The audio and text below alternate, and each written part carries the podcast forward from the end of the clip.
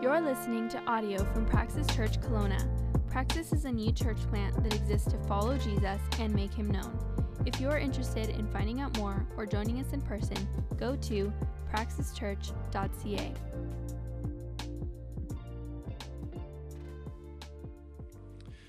Our reading this morning comes from Genesis 17 1 to 14. Says, When Abram was 99 years old, the Lord appeared to Abram and said to him, I am God Almighty. Walk before me and be blameless, that I may make a covenant between me and you and may multiply you greatly. Then Abram fell on his face, and God said to him, Behold, my covenant is with you, and you shall be the father of a multitude of nations. No longer shall your name be called Abram, but your name shall be Abraham, for I have made you a father of a multitude of nations. I will make you exceedingly fruitful, and I will make you into nations, and kings shall come from you. And I will establish my covenant between me and you and your offspring after you throughout their generations for an everlasting covenant to be God to you and to your offspring after you.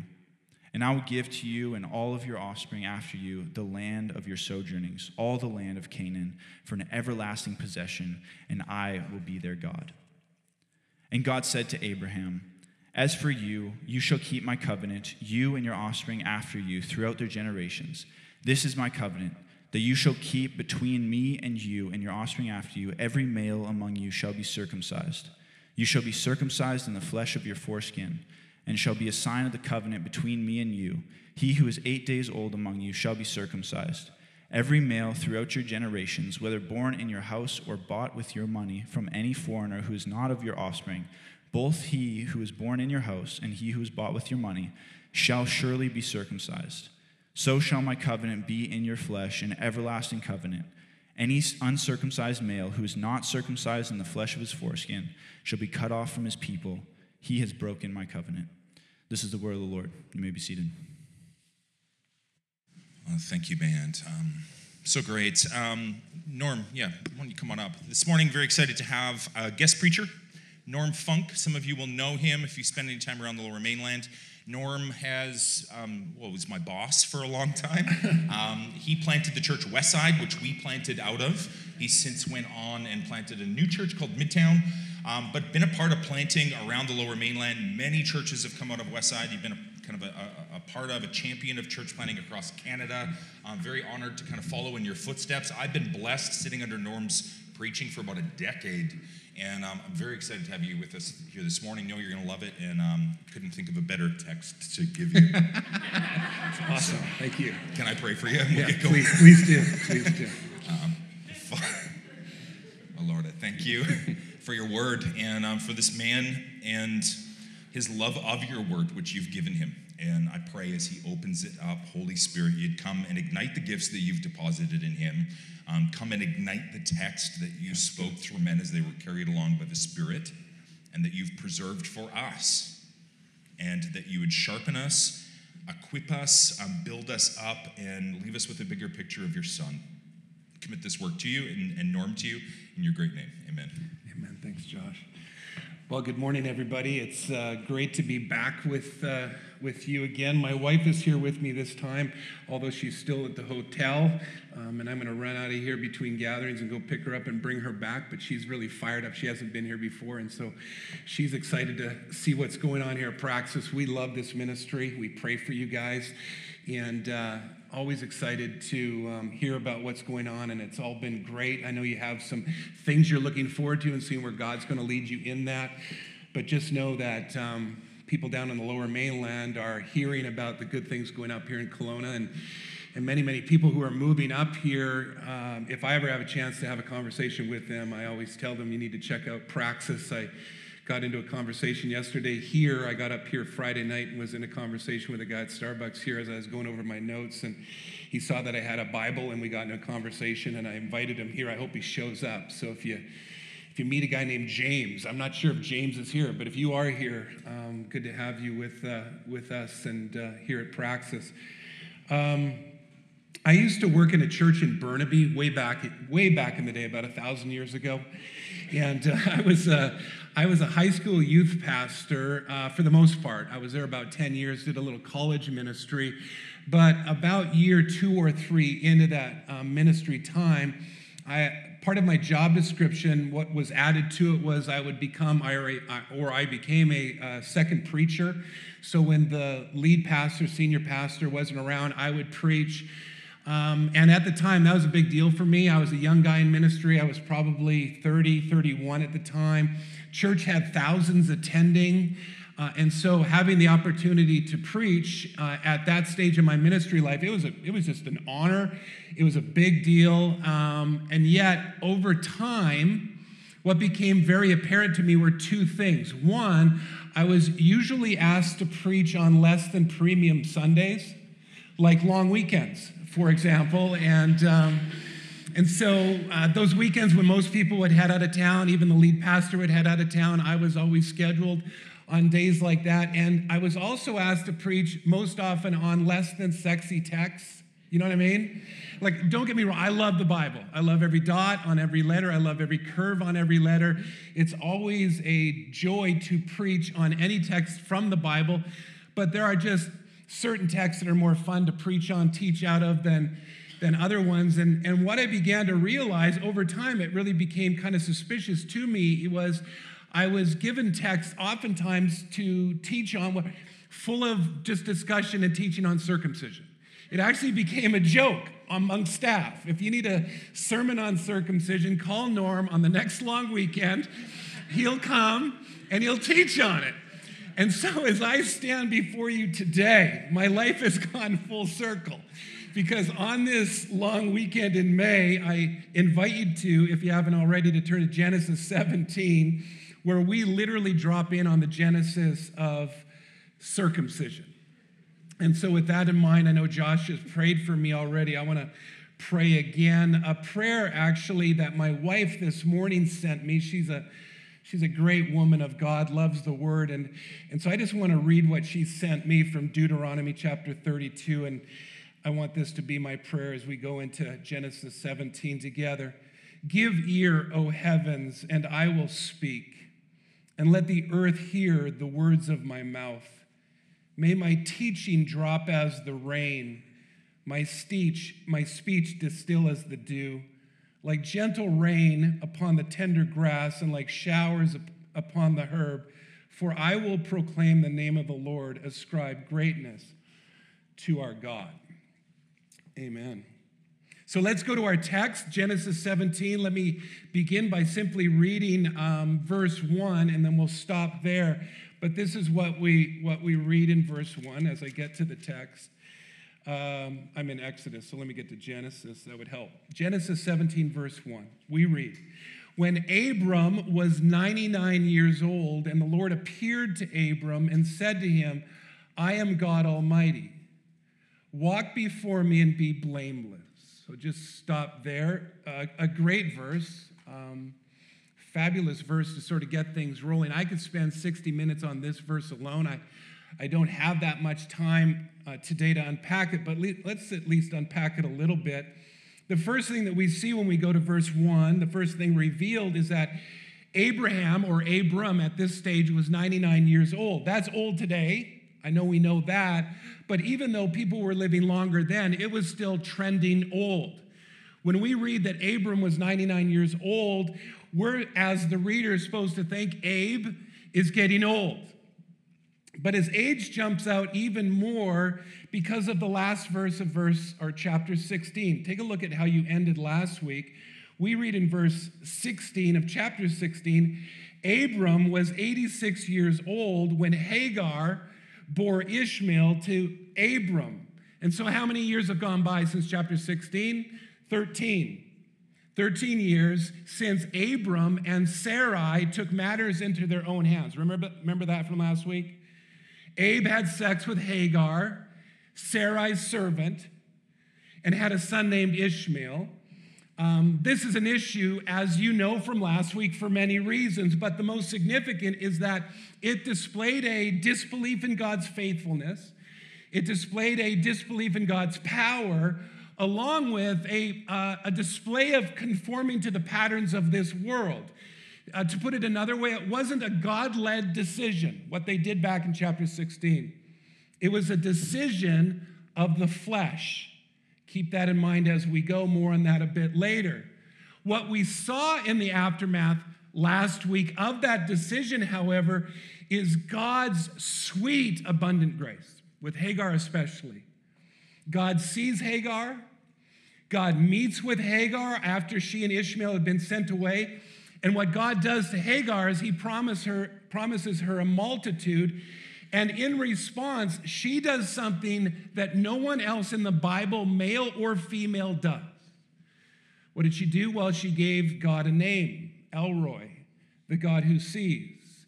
This picture, it's a, a sweet picture of restorative grace and, and healing and comfort. That grace, and why I take you back there, that grace continues in chapter 17. But what we're supposed to see first as we go into this chapter are the consequences that come with our sin. Or, if you like, the consequences that come with the decisions of the flesh. In Abram's and Sarai's case, Ishmael was certainly a consequence. It's a consequence that the world is dealing with today the conflict between the Jewish people and the Arab people. But in addition to that consequence, 13 years of silence. There, there is nothing to suggest as we get into chapter 17 that God has met with, spoke with, or visioned himself at that time or during that time with Abram. 13 years. That's not nothing. 99 years old is not nothing. 13 years is not nothing. The question is, what was God doing during this time? Was God punishing, punishing them? Was God being pouty? Was God being passive aggressive? Well, I'm talking like a fool to even suggest that. But he was teaching them, and he was teaching them something that only 13 years of silence could teach. Uh, one of the most well known events in the Gospels during the ministry life of Jesus is the raising of Lazarus by Jesus, the brother of Mary and Martha. Uh, if you know that event, you'll know that news came to Jesus that Lazarus was sick. Lord, the one you love is ill, is how he hears about it. People know that Jesus loved Lazarus. So, what follows that is one of the biggest theological hiccups in the Bible. You can read it on the screen in John 11, 5 and 6. Now, Jesus loved Martha and her sister and Lazarus. So when he learned, heard that Lazarus was ill, he stayed two days longer in the place where he was. This makes no sense. What this should read, if it were to make sense to us, is he heard that Lazarus was ill, so he dropped everything he had, had going on. He hightailed it to Lazarus because he loved Lazarus and he wanted to be with Lazarus and keep him from further illness. That's what it should read. But instead, it read, reads, he stayed two days longer in that place. And do you know what happened? If you've read the story, you know what happened. Lazarus, whom Jesus loved, died. And Mary and Martha, whom Jesus loved, were overcome with grief. And both sisters said to Jesus when he arrived, If you showed up earlier, he would not have died. Suggesting what? Suggesting now that he's dead, all bets are off. You could have helped Jesus if, if you got here when he was sick, but that, now that he's dead, you're no help to us. That's what they believed, which is why, in love, Jesus stayed two days longer. Because there was something they needed to learn about Jesus that only a delay would teach them that even death does not stand in the way of the Almighty. As Jesus says, Look, Mary, Martha, I am the resurrection and the life. They needed to be taught that, that even death doesn't stand in the way of the Almighty. And, and Praxis Church, do you know what else doesn't stand in the way of the Almighty? Old age and, and barrenness. which takes us back to our text. Put your pretty eyes back in verse 1, where we read, The Lord appeared to Abram, 99 year old Abram, 13 years since Genesis 16, 89 year old Sarai, and said to him, I am God Almighty. Walk before me and be blameless. Now, the book of Genesis, obviously, as, as we know, is the book of beginnings. It's the book of firsts. And we see three firsts in verse one. Let me highlight them for you. The, the first one is the Lord appeared to Abram. This is a first. This has never happened before. What we read before this is the Lord speaking to Abram. We, we, we read of the, of the Lord appearing in a vision to Abram, but nothing like this. This is a first. This is what scholars refer to as a theophany or a Christophany. It's a manifestation of God. The second first in verse 1 is that God reveals a new name to him God Almighty, El Shaddai. Last week, El Roi. This week, El Shaddai. Now, if you ever studied the names of God, it is as important to know not only what the name means, but when the names are given. For when God reveals one of his names, he always reveals it in light of the current situation. So, something to chew on this week individually or perhaps in your community groups and, and that is why does God reveal himself this way to Abraham at this point in time uh, in light of the current situation? Well, let, let me help you um, as you wrestle with that with a very average illustration. I am very well known for average illustrations, so let me give you one. Let, let's say you're on a plane, you're flying, and you start feeling sick. You start feeling clammy, you start feeling sick to your stomach, your heart's racing. And, and because you're on a plane, you can't just get in your car and drive to a hospital. So you're feeling out of sorts, you're feeling very vulnerable. And someone comes up to you on the plane and says, I'm a doctor. Tell me what's going on. At that moment in time, you'd feel what? You'd feel some measure, if not a lot, of relief. You're a doctor? Fantastic. Thank you for revealing that to me. But if you're on a plane and a librarian came up to you and said, I'm a librarian. Tell me what's going on. Your response would be, Get away from me, librarian. But if you were in a library, a librarian would be absolutely fantastic. She'd be perfect. He'd be perfect. If she revealed, he revealed that to you. Now, I told you this was a very average illustration. And this is where the illustration begins to break down because God is both doctor and librarian, as it were. But my point is, there is a reason that God appeared to Abram after 13 years, with the last recorded event being that saga between Hagar and Ishmael and all of that. And he reveals himself now as God Almighty. We'll come back to that as well. The third first from verse 1 is God gave conditions to Abram. The condition was walk before me and be blameless. Up to this point, if you've been here for the series or studied this on your own, what we've seen with Abram, with certainly some stops and starts along the way, is belief. He's been called to believe. And the big highlight of that, the crescendo of that, which shows up in Romans chapter 4, is seen in Genesis 15 6. Abram believed, and God counted it to him as righteousness. That's the pinnacle moment. But now we have conditions walk before me and be blameless. This is a first. But not only is this a first, this is the gospel. Now, when I say that, some of you may go, well, How is this the gospel? Well, let me, com- let me explain what I mean by that. The, the gospel says, as I hope most of us know, but if you don't, let me share the gospel with you. The gospel says, We are saved by grace alone, through faith alone, in the person and work of Jesus alone. In an, and it's our faith alone, in Christ alone, in response to grace alone, that is what? Genesis 15, 6. It's counted to us as righteousness. Faith alone, grace alone, Christ alone. We receive righteousness because of that faith. That's the gospel. But our faith, please hear me on this, because this helps us understand Genesis 17. Our faith, here's a big thousand dollar word that appropriates that grace. It's the channel so we are given grace. How do we get that grace? Through faith. We appropriate that grace through faith.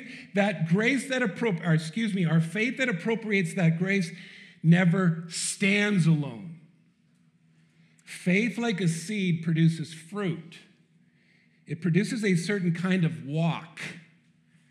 And how we walk before God in response to His grace is evidence it bears testimony of our God given righteousness. That is the gospel. And that's what you and I have seen as we look through the book of Genesis over the last four or five chapters. In the New Testament, Paul sums this up with just a couple of verses. What God has done in this book of beginnings, he's used the last couple of chapters, he's used 25 years since the call of Abraham all the way back in Genesis 12 to paint in vivid pictures, living color, what the gospel is. More on this in a moment as well. God continues in verse 2. Let me read it. That I may make my covenant between me and you and may multiply you greatly. Just stop there again. This too is interesting verse 2.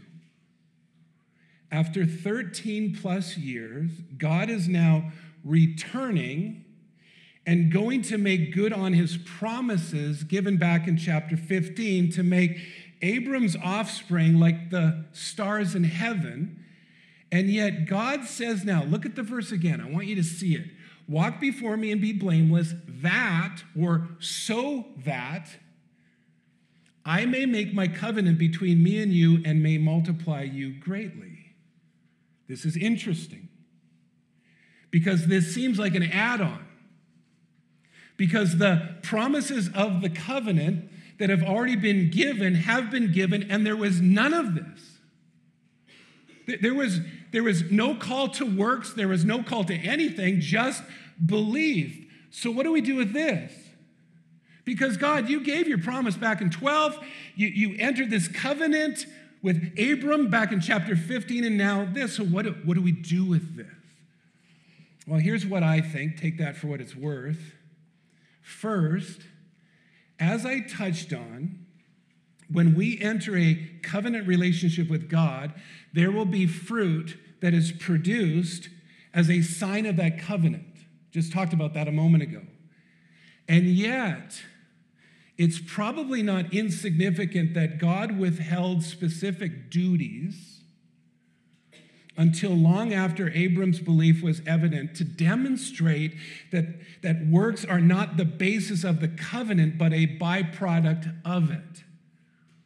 And it's taken a few chapters to paint that picture. But like I said, what we've seen with Abram up to this point is belief, right? That's it. You're righteous now. I count that as righteous. But now you start seeing fruit. But what has been very clear to us so far is that, again, our righteousness comes by belief. So that's the first thing that I think we're seeing here in verse 2. But the second, and I need you to, uh, to give me some grace in this, because there's a chance I'm reading too much into this, but I'm going to share it with you anyways because I have support in the rest of the scriptures. But secondly, what possibly could be going on when we understand the context of this passage is that it's possible to enter a covenant relationship with God, and we have, if you are in Christ, a new covenant in his blood. So it's possible to enter a covenant relationship with God, but never enjoy the benefits of that covenant because of how you're living. I think I have support for that in the scriptures no peace, no joy, no contentment, no fruit of the Spirit, only the grieving and quenching of the Spirit. You, have experienced grace, you have the Spirit, but you're grieving the Spirit. You're quenching the Spirit. No joy, no peace, no contentment, no self control, none of that. Grief, quenching, but you've experienced grace. You've gone through chapter 15, but like Abram, you're walking according to the flesh as he did in chapter 16. And, and, and the reality is, there is nothing more miserable than a Christian living a chapter 16 life. It's miserable. And again, sometimes it takes 13 years to figure that out. You know what I mean? And praise God that his patience isn't like yours and mine. But I think what's happened is that the 13 years has taught him something that he was now ready to hear. And when he did, take a look at verse 3. Abram fell on his face which is the right response. This is reverence, uh, this is worship, uh, th- this is humility.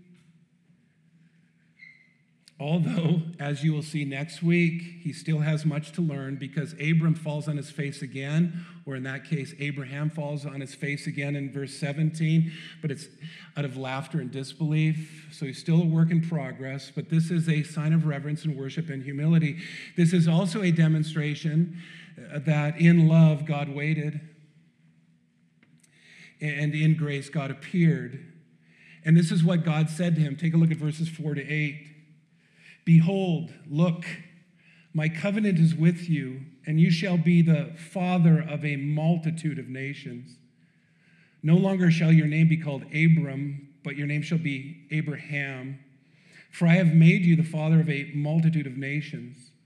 I will make you exceedingly fruitful, and I will make you into nations, and kings shall come from you.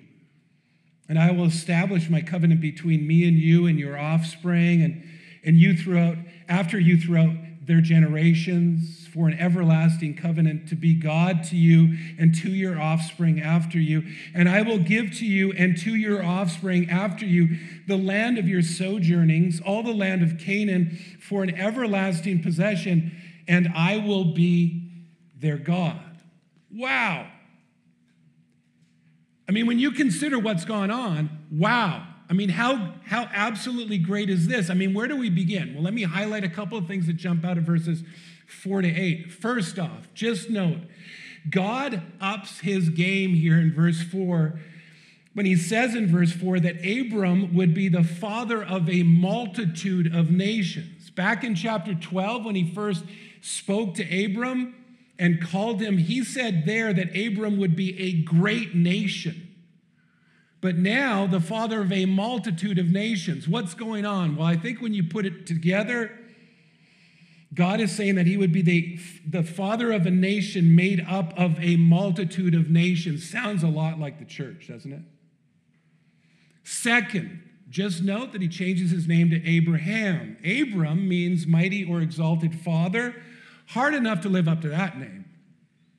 At 99, when you have one kid through the servant of your wife and your wife can't stand her or the kid, but you're a mighty father, you're an exalted father, tough to live up to that name, but now his name is changed to Father of many nations. But so guaranteed is this promise that God speaks of it in present tense, terms in verse 5 where he says, I have made you the father of a multitude of nations. And he adds, kings will come from you. That's awesome. But, Praxis, let me ask you a question. What kind of God can do this? An almighty one. An almighty one can drop into this situation give these promises and give them in present tense terms. Third, his covenant with Abraham would be an everlasting one. And God would be God to him and his offspring to everlasting. And fourth, he would be given land, all the land of Canaan as an everlasting possession, a, a, reminder of what he promised back in chapter 15. Land is great, isn't it? Don't we love land? I love land. I don't have any, but I love land. And I, I think there's a reason we love land. I'm convinced, and I mean this with all of my heart, I believe we love land because we're made from dirt. I, I think there's something in us. We go, man, I want land. And I think there's something that God says when He says this that sort of resonates with us. I'll give you land. Kings will come from you, everlasting. Father of nations. Have you ever traveled somewhere or bought something or entered into an agreement with someone and it turned out to be less than you hoped for? Um, we all have, right? um, kind of a silly question. That's not what's going on here. A, a nation of nations, kings, land, everlasting, offspring. And speaking of Abraham's offspring, Matthew's gospel begins the book of the genealogy of Jesus Christ, the son of David, the son of Abraham his offspring would produce the Messiah. Take a look at what Paul writes in Galatians 3:16. Now the promises were made to Abraham and to his offspring. It does not say and to offsprings, referring to many but referring to one, and to your offspring who is Christ. Which is why if you have a question, which is why and only why these promises can be deemed everlasting for they all find their fulfillment in Jesus. So, verses 4 to 8, where are we? Verses 4 to 8, this is what God would do. And what God would do is fantastic. Verses 9 to 14 is what Abraham was called to do in response. Let me read the last portion of our text this morning. And God said to Abraham, As for you, you shall keep my covenant, you and your offspring after you throughout their generations. This is my covenant which you shall keep between me and you and your offspring after you. Every male among you shall be circumcised. You shall be circumcised in the flesh of your foreskins, and it shall be noted a sign a sign of the covenant between me and you. He who is eight days old among you shall be circumcised. Every male throughout your generations, whether born in your house or bought with your money from any foreigner who is not of your offspring, both he who is born in your house and he who is bought with your money, if you have questions about that, just ask your CG leaders this week, shall, shall surely be circumcised. So shall my covenant be in your flesh, an everlasting covenant. Verse 14 any uncircumcised male who is not circumcised in the flesh of the foreskin shall be cut off. Pardon the pun. but it's there for a reason. Note it. That's not an accidental statement. Because now we start getting under what is, a, what is this Christian fascination with circumcision? Just note it. Will be cut off from his people. He has broken my covenant. So, where what do we get here? Um, well, this seems rather simple. If you think about it, in verses 4 to 8, this is what God would do, and what God would do is unbelievable. And in return, what did he have to do? Abraham and all males with you is, all males with him is are to get circumcised. Again, this seems rather simple. It's, it seems, it doesn't seem to, to match up with what they're, what they're being given. So we must dig deeper.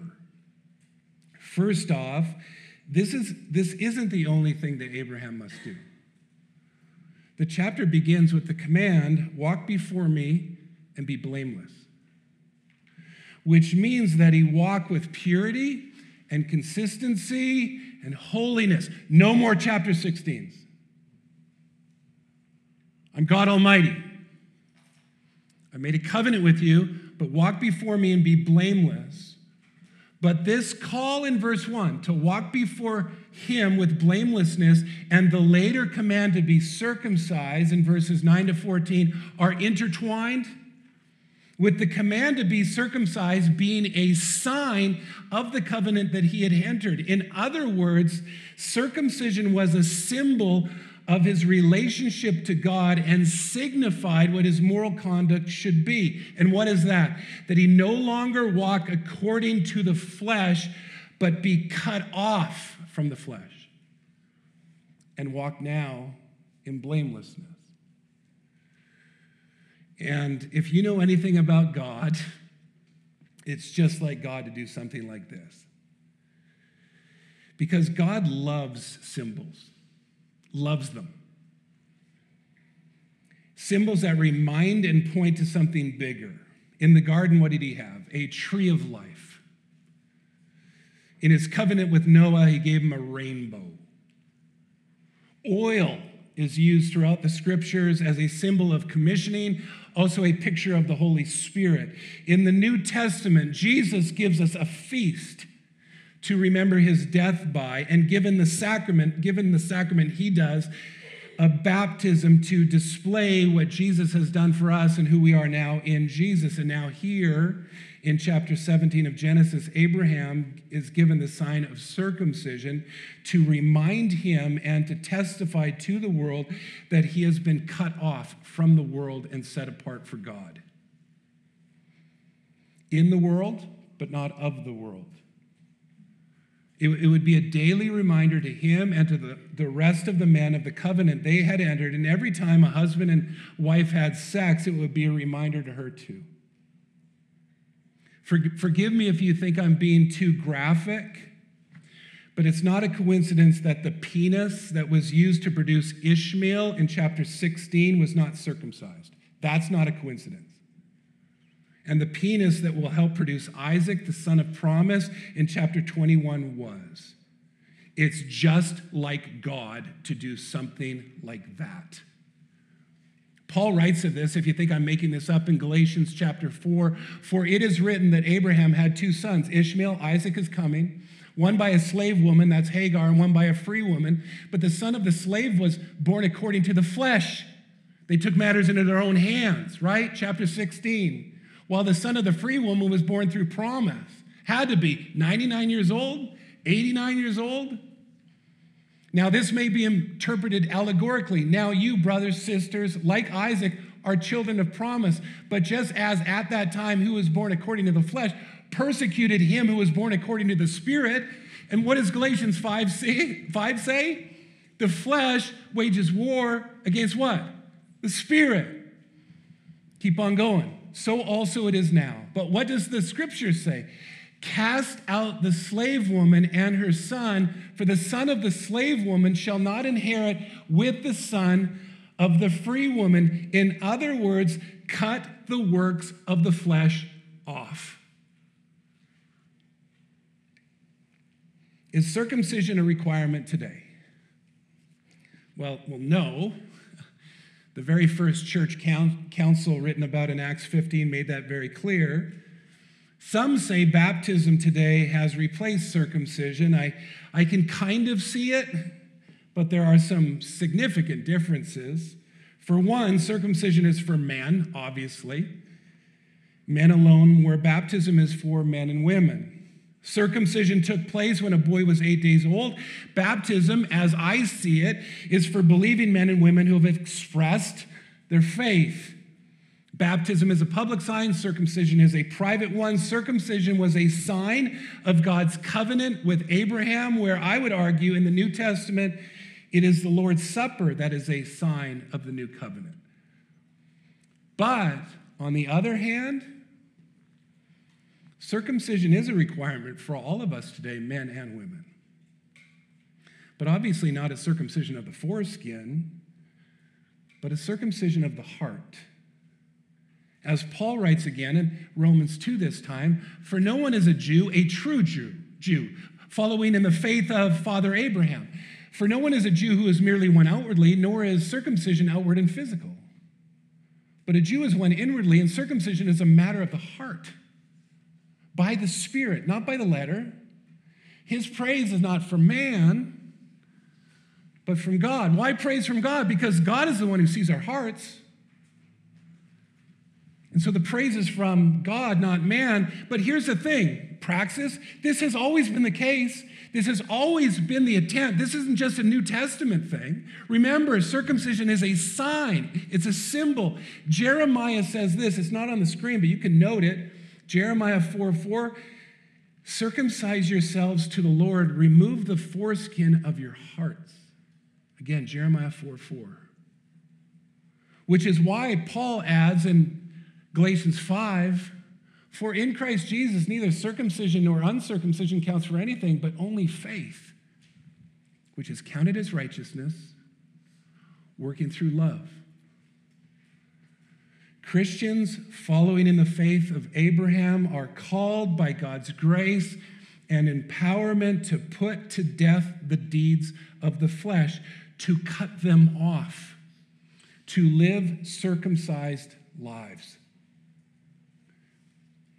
And if we don't, to not is to risk being cut off from the people of God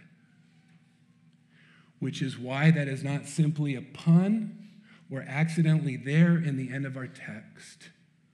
We're to circumcise our hearts, responding to the grace given to us by faith, credited with righteousness. To not do that, to not receive the grace of God through Jesus, his Son, is to be cut off from God's people.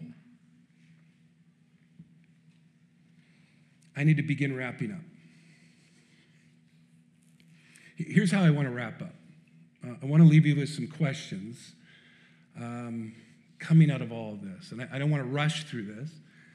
Um, I want to see the application that possibly God wants to do with this. Here's the first question Anyone living in a season of wait right now?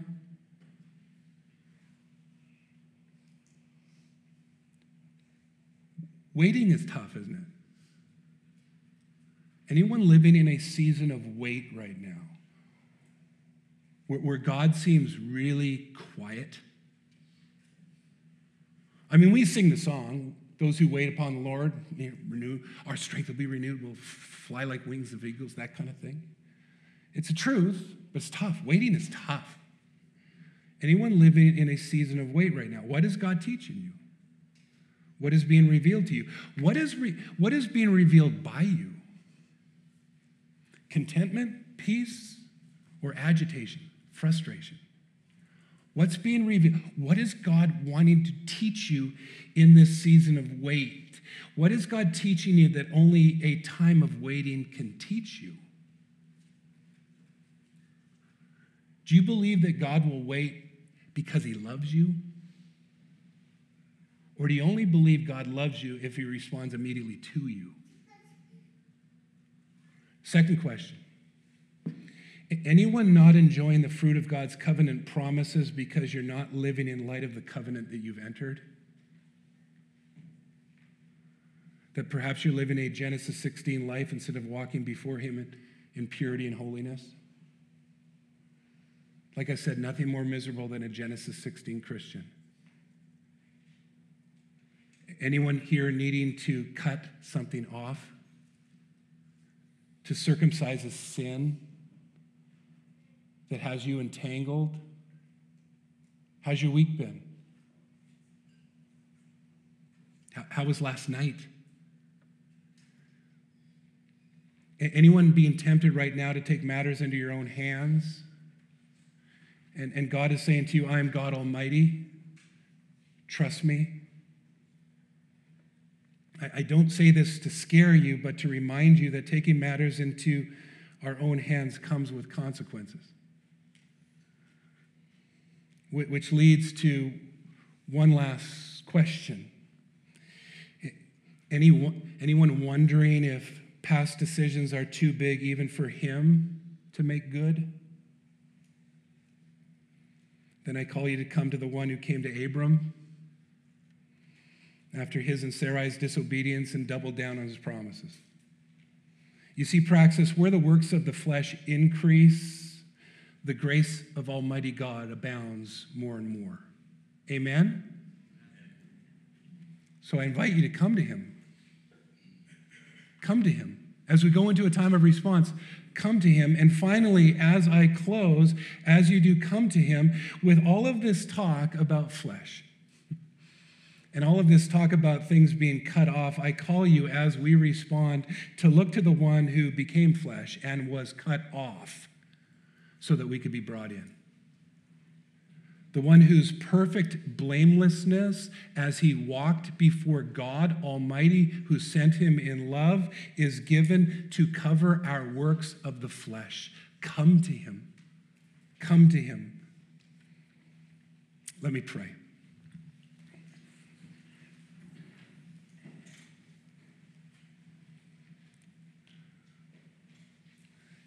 And, and Spirit of God, I, I pray that that that reality of the person and work of Jesus would land on good soil this morning.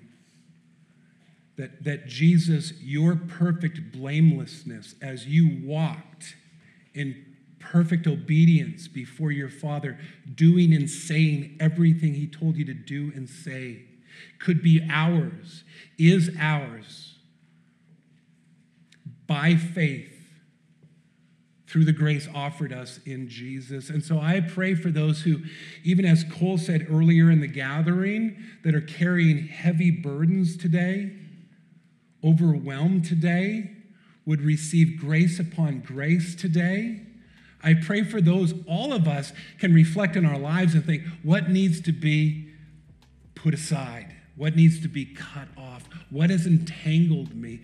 Where am I taking things and living according to the flesh, not trusting in God Almighty, thinking that this is too much for you, even God, I pray that they would turn their eyes to you as well.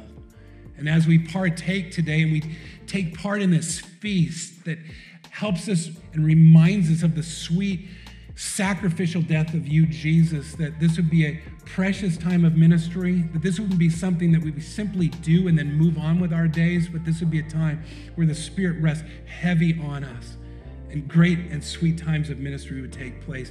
Restore us, revive us, I pray, in Jesus' name.